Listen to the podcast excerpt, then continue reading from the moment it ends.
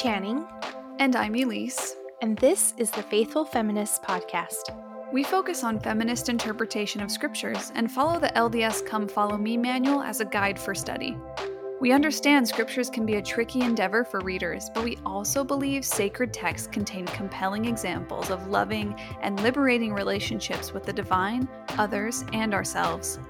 We hope you'll join us in exploring the problems and promises of sacred text with imagination, critique, and celebration to reveal what we feel is the loving and liberating heart of Scripture.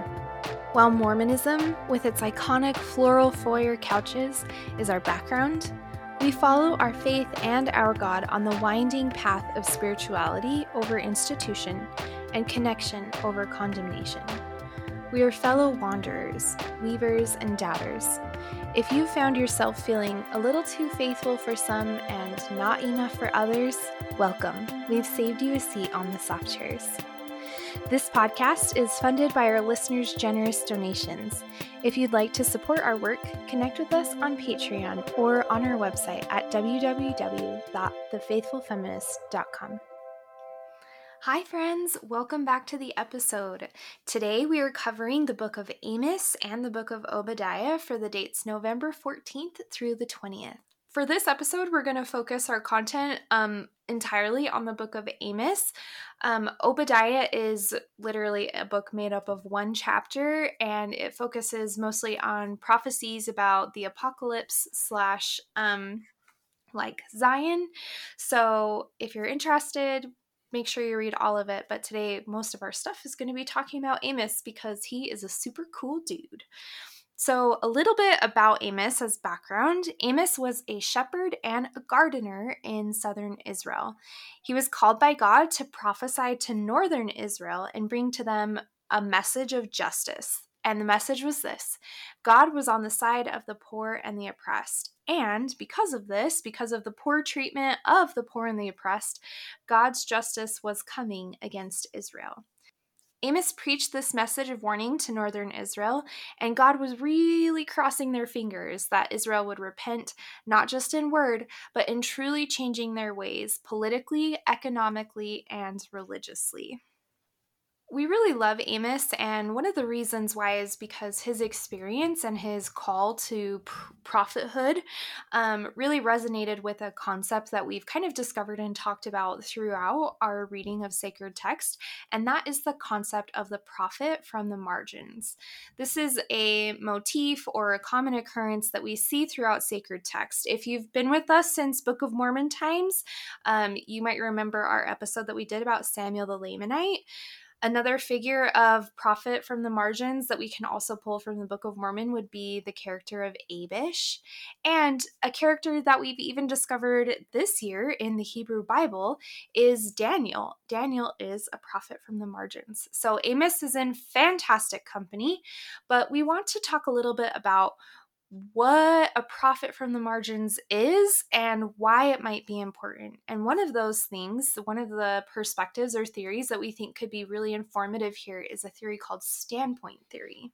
Yeah, so feminist standpoint theory was kind of like worked out between Sandra Harding, Julia T. Wood, and then a bit later Dorothy Smith.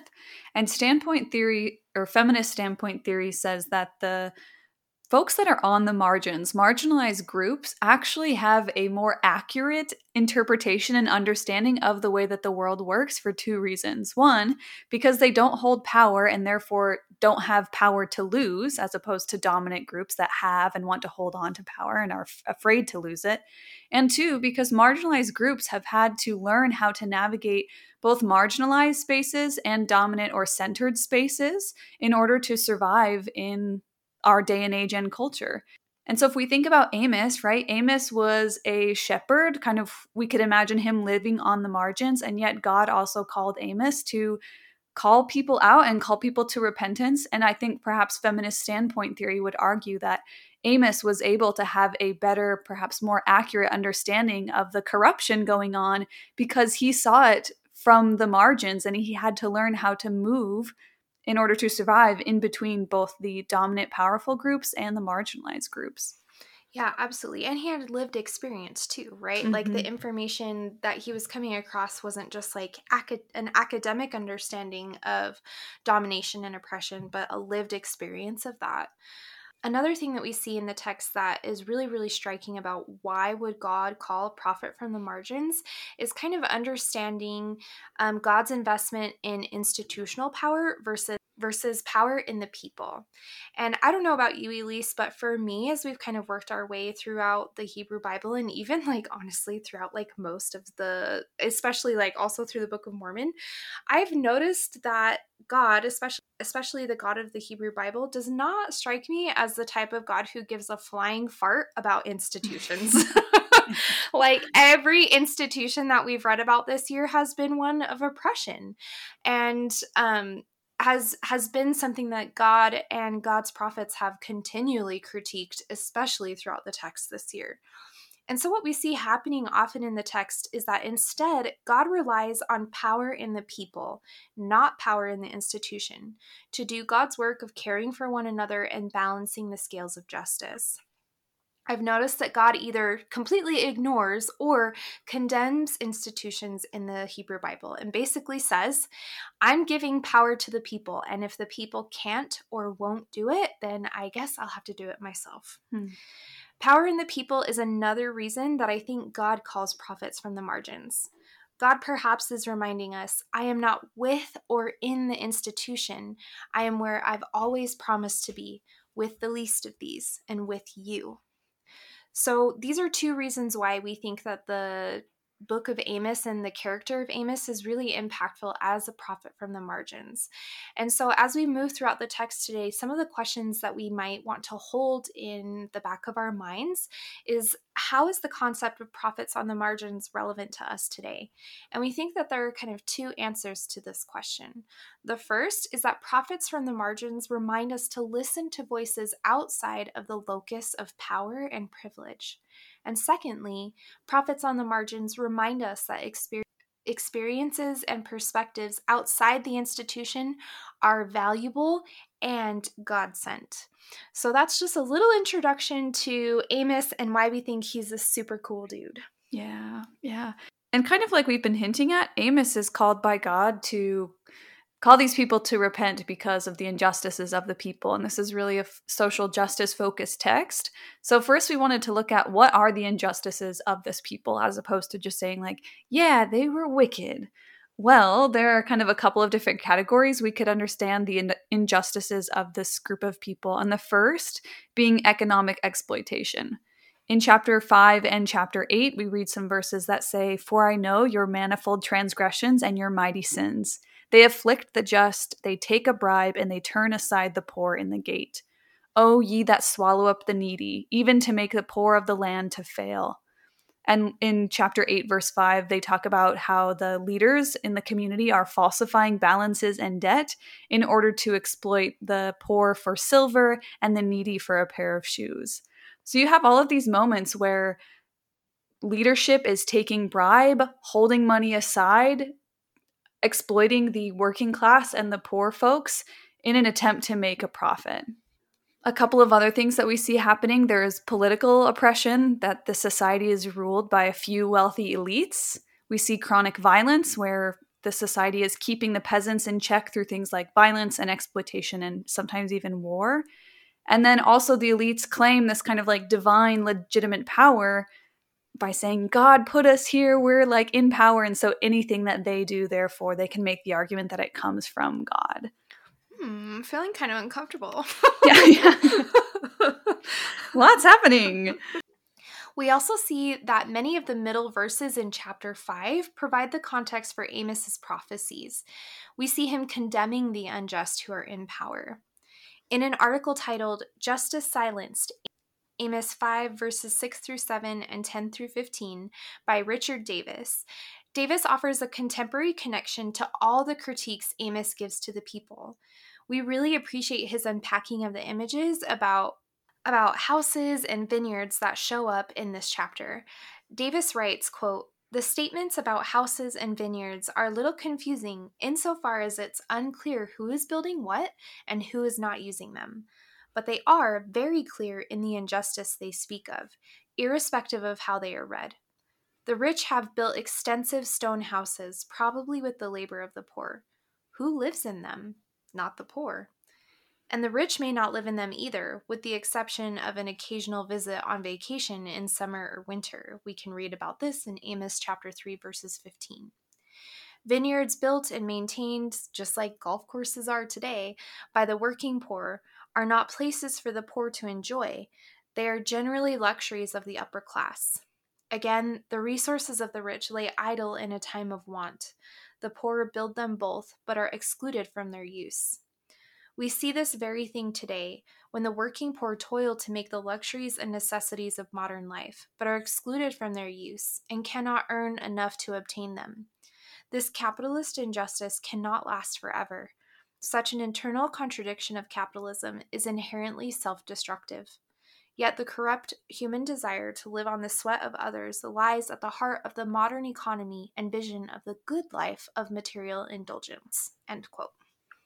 We hope that everyone chooses to read this passage when you teach this lesson in church so that you can make the connections between exploitation of the poor and working class at the hand like under the hand of capitalism and the connection with the book of Amos because it speaks directly to our contemporary moment. And so now that we understand all of the kind of like injustices and sins of the people that Amos is being called to ask to repent, what does God say that God will do to the people? And here I think is where Amos can be kind of a difficult book to read because it's very doom and gloomy because God is so mad at mm-hmm. the people. Like God is really, really upset.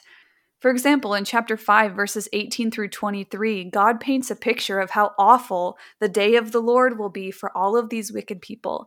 It will be a day of endless darkness. And in verse 19, God has this really great slash absolutely terrifying line where God asks us to imagine fleeing from a lion only to then come face to face with a bear. Or imagine going into, into a house and trying to put your hand on the wall, but then suddenly a snake bites you. And so this is kind of some of the imagery that God is using to say just how awful the kind of day of reckoning will be. And God continues to say that they're going to refuse to recognize or accept any offerings from the people. God says, literally, I hate. I hate this. I hate all of this. I hate your feast days. When you try to offer me burnt offerings, I'm not going to accept them. I won't even smell them. And when you sing to me, I won't listen. Absolutely. And God continues to speak in chapter 8 verse 10 saying, quote, "I will turn your feasts into mourning and all your songs into lamentations, and I will bring up sackcloth upon all loins and baldness upon every head, and I will make it as the mourning of an only son, and the end thereof as a bitter day. Behold, I will send a famine in the land." Not a famine of bread, nor a thirst for water, but of hearing the words of the Lord and they shall wander from sea to sea, and from the north even to the east. And they shall run to and fro to seek the word of the Lord, and shall not find it. End quote. And so, as a reminder, a good majority of the Hebrew Bible this year has been God trying to be in relationship with Israel, and then Israel either refusing, betraying, or turning away from God. And I think that that bit of context helps. It doesn't help, like, put sugar down with the medicine or whatever that saying is. These chapters are really really doomy, mm-hmm. but I think that it does help, does help give context because you hear this kind of exasperated voice of God saying like, "How many times do I have to beg you to be my people? How many times do i and it's not even just about like the loyalty or fidelity to god. I think what we learn in the book of amos is that god cares less about the people being gods and more about how the people enact the love of god in their community which is why the, this treatment of the poor and the needy is so uh, horrific to god in this in these chapters. Yeah, absolutely, absolutely. And we also learn in chapter 3 verse 2 that God's critique of Israel's injustice is far greater than it is against the nations that do not know God. In that chapter it says, quote, "You have you only have I known of all the families of the earth. Therefore I will punish you for all your iniquities." End quote. And in this verse, we think we hear God saying, You know better than to commit all this injustice because you know me And perhaps this is one reason that God takes the betrayal and wickedness so personally, almost as if God is saying, You know better, and you're still choosing not to do better. And I yeah. can imagine that that's just like so exasperating and so disheartening for God continually just like you had mentioned before Elise continually trying to reach out and like almost beg right like please just do the thing that I asked you to do because it's going to make everyone's lives easier and better why are you not doing it cuz it makes total sense and now I'm starting to get really real irritated yeah when, when I tell my when I when my son is not listening I'll be like do you want to have a big problem and he's mm-hmm. like no. Well, that's kind of like how I'm hearing God. Like, do you want to have a big problem? Uh, I like that connection. and so, with all of this kind of background, I think that the most generous reading that we could have of God's approach to Israel comes from a blog post titled Amos Justice and Mercy by Steve Vaughn. And in this article, Vaughn outlines and reminds us that God cannot and does not condone evil and injustice.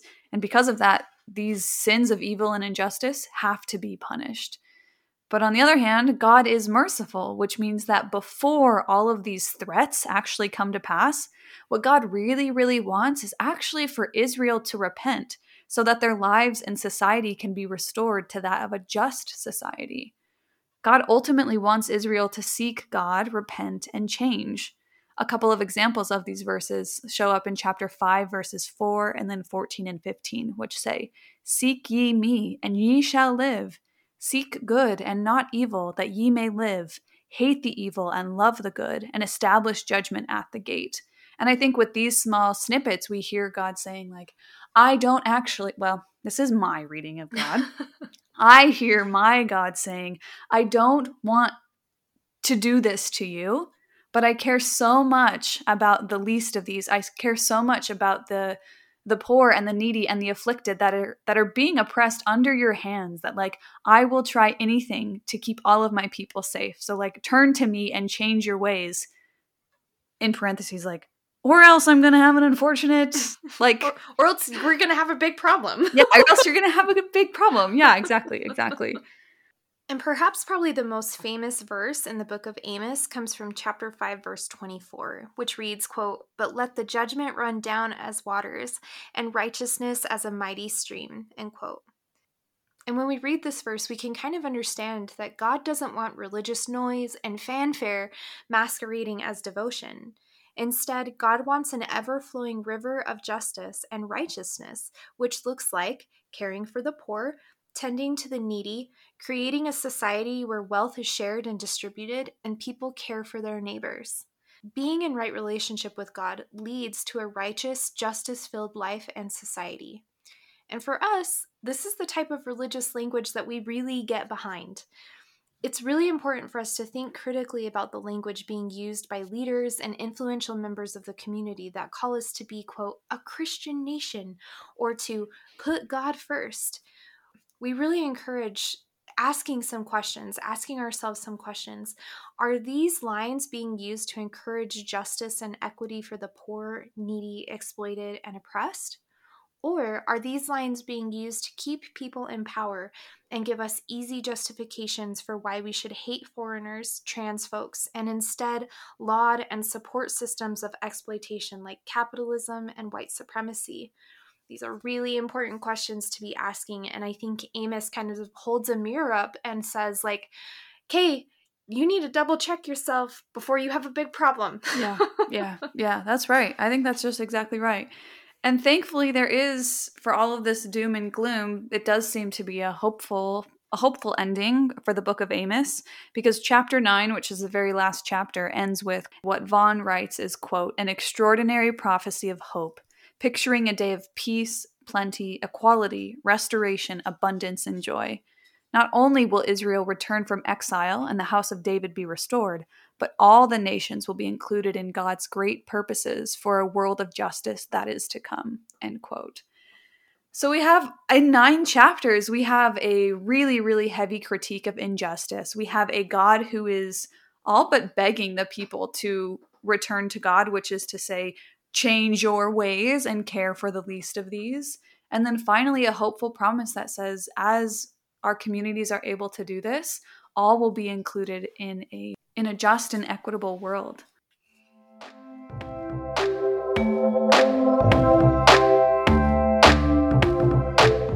Friends, thank you so much for joining us today for another episode of the Faithful Feminist podcast. We know your time and space is sacred, and we are so grateful to have spent ours with you. If you enjoyed this episode, we'd be so happy if you left us a loving rating on iTunes and Spotify so other seekers can find us. Financial donations support the many hours of research, work, and devotion to each episode, as well as the everyday costs of creating and publishing the podcast. You can support us on Patreon or through a simple Venmo donation and help us create a world where creators, artists, activists, and beauty makers are valued and paid for their labor. Find us on those platforms and on Instagram as The Faithful Feminists. We are deeply grateful for your kindness and encouragement. We love you so much, and we hope to spend more time with you again soon. Bye, friends.